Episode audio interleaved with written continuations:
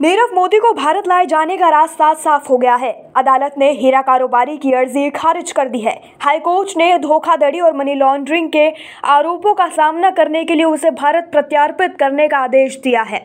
Justice Jeremy Stuart Smith और justice Robert J ने इस साल की शुरुआत में नीरव की तरफ़ से दायर की गई अपील की सुनवाई करते हुए लंदन हाईकोर्ट ने बुधवार को हीरा व्यापारी नीरव मोदी के भारत प्रत्यार्पण का आदेश दिया है। नीरव भारत में पीएनबी एन घोटाला मामले में धोखाधड़ी और मनी लॉन्ड्रिंग के आरोपों का सामना कर रहे हैं। उन पर आरोप है कि उन्होंने बैंक से दो बिलियन डॉलर की धोखाधड़ी की है।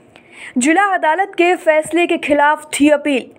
पचास वर्षीय नीरव मोदी इस समय दक्षिण पूर्वी लंदन की वेंट्सवर्थ जेल में बंद है। फरवरी 2022 में नीरव मोदी ने लंदन की जिला अदालत के भारत प्रत्यार्पित किए जाने के आदेश के खिलाफ वहाँ के हाईकोर्ट का रुख किया था।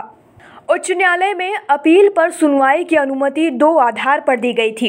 यूरोपीय मानवाधिकार समझौते के अनुच्छेद तीन के तहत यदि नीरव की मानसिक स्थिति को देखते हुए उसका प्रत्यार्पण अनुचित या दमनकारी है तो दलीलों पर सुनवाई करने की अनुमति थी। और मानसिक सेहत से ही संबंधित प्रत्यार्पण अधिनियम 2003 की धारा 91 के तहत इसकी अनुमति दी गई।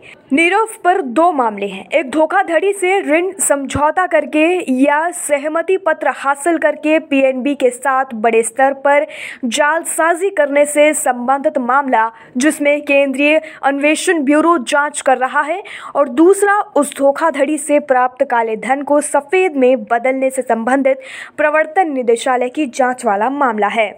अब खबरें पाइए सबसे पहले। हमारे मोबाइल न्यूज़ एप्लीकेशन पर। एंड्रॉइड या आईओएस प्लेटफॉर्म पर जाइए एच डब्ल्यू न्यूज़ नेटवर्क को सर्च कीजिए, डाउनलोड कीजिए और अपनी सुविधानुसार भाषा का चयन कीजिए। खबरों की भीड़ में अपने काम की खबर पाते रहिए।